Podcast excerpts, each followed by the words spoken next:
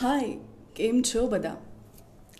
તમારા જીવનમાં પણ એવું થયું હશે ને, કે તમારો પણ તિરસ્કાર કરવામાં આવ્યો હોય. હા, બધાના જીવનમાં ક્યારેક ને ક્યારેક કોઈ સમય એવું થાય જ છે, કે એને તિરસ્કારવામાં આવ્યું હોય તુત્કારવામાં આવ્યું હોય.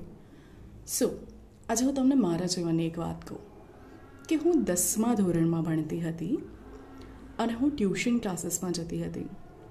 સો એ ટ્યુશન ક્લાસીસમાં એક પિકનિક ઓર્ગેનાઇઝ કરવામાં આવી.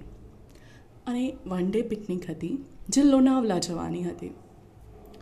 બધાએ પોતાની ફીસ ભરી દીધી અને હું ભરવા ગઈ. ત્યારે મને સર કહે છે કે, તમે કાલે મમ્મીને લઈને આવજો ને. મેં કીધું, ઠીક છે ઓકે બીજા દિવસે હું મમ્મીને લઈને ગઈ. અને પછી સર કહે છે કે, અમે તમારા દીકરીને પિકનિક નહીં લઈ જઈએ. સો મમ્મીએ પૂછ્યું કેમ તો એમણે કીધું કે એનો સ્વભાવ છે ને થોડો ગુસ્સાવાળો છે. સો જે માણસ ખોટું સહન નથી કરતું, સીધે સીધું મોઢા ઉપર જવાબ આપી દે છે. એને ટાઇટલ આપી દેવામાં આવે છે, ગુસ્સાવાળું.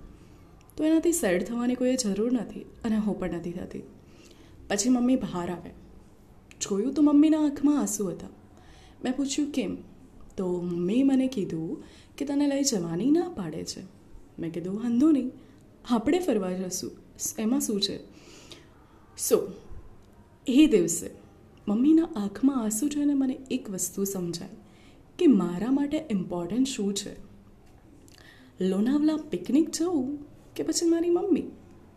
સો તમે પણ સમજો કે તમારા માટે ઇમ્પોર્ટન્ટ શું છે?